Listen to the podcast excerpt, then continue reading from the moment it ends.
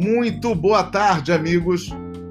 Começamos aqui apresentando a vocês que não nos ouvem o painel da rodada. O painel da rodada é um programa onde eu, Vladimir Cavalcante e Marcelo Barros, aliás, por ordem alfabética, Marcelo Barros e Vladimir Cavalcante, ou Vlad Cavalcante, apresentam para vocês em rápidas pinceladas, rápidas pinceladas, por favor, não se entusiasmem, uma ideia geral da rodada no caso do Campeonato Brasileiro, mas poderia ser da Copa do Brasil, poderia ser da Libertadores e de todo e qualquer tipo de atividade esportiva em jogo. Vou começar aqui falando um pouquinho da partida entre Flamengo e Nova Iguaçu, que foi logo depois do fim do Campeonato Brasileiro e ali já intermediada pela Copa do Brasil né? cheia de confusões, cheia de pandemia, cheia de tudo quanto é coisa ruim que acontece no planeta nesse momento. Mas o Campeonato Carioca começou no dia 2 de março e nós tivemos um Flamengo Nova Iguaçu em plena noite, nove e meia da noite. Acreditem, aconteceu. Flamengo Nova Iguaçu com a garotada entrando em campo. Que restou desse jogo, Nova Iguaçu, um time bastante limitado, jogando com a garotada lá do Ninho do Urubu e um gol do Max. Um gol já assim que nós pegamos na saída de uma partida empatada, empacada, onde gols são cada vez mais difíceis de surgir, de nascer, né?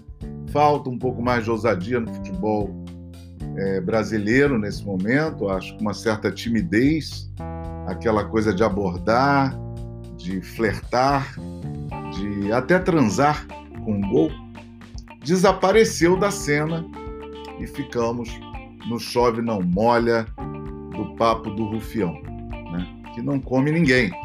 Então, do Flamengo restou esse golaço que entrou para a história do Maracanã, entrou para a história do jovem em campo, que botou a bola lá no gavetão. Quando eu vi o passe, a bola estava acertadinha, a gente imaginou o gol e o gol aconteceu. painel de controle também dessa primeira rodada foi visitar o jogo do Botafogo com Boa Vista e ficou bastante entusiasmado, né? quase duas rodadas à frente é, dos comentários feitos aí pela mídia de maior relevância e alcance, é, os broadcasters, a, a, mídia televisiva que faz a cobertura do, do futebol. Então nós já sabíamos que o Chamusca ia chamuscar. E realmente é outra atitude, é um outro Botafogo. Pessoal ali meio que trocado, tem um 27 lá que joga com bastante objetividade e velocidade pela esquerda. Tem um jovem que já vinha aparecendo no banco com 16 anos, dando a dinâmica para o segundo tempo. Enfim, peças novas num Botafogo, num novo Botafogo, que me fez encontrar a Laura. Depois vocês vão ter acesso a outros veículos de nossa plataforma, não vou adiantar aqui, mas o novo Botafogo vai estar escrito lá um textozinho em homenagem à Laura, que acompanhou é, a partida ao nosso lado, é, botafoguense, e o Botafogo é, deixou uma boa impressão já nessa partida. O Vasco, por sua vez, já não podemos dizer o mesmo, contra a Portuguesa, é, enfim, nos deixou assim com a impressão de que é preciso melhorar. Não vou avançar nesse comentário, mas foi uma partida ruim para o Vasco da Gama, né?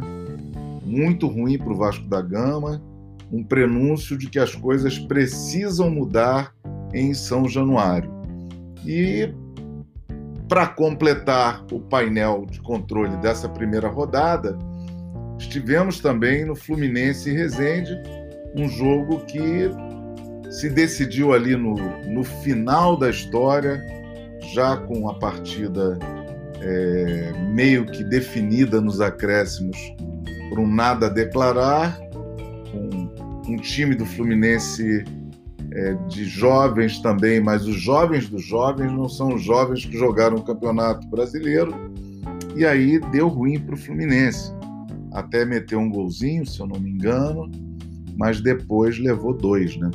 Então começou mal essa rodada que nós cobrimos aí com esses seis minutinhos é, do nosso painel de controle em desenvolvimento. Né? Nós estamos aí fazendo um esforço para levar a vocês o que pode haver de melhor dentro desse campeonato onde aparecem pastinhos luminosos descendo pela rampa ali da passarela do Maracanã, né?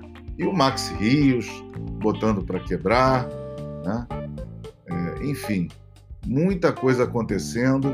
Marcelo Barros vai falar para vocês já no próximo programa sobre o nosso apoiador master, né? Que é a Trade Logic.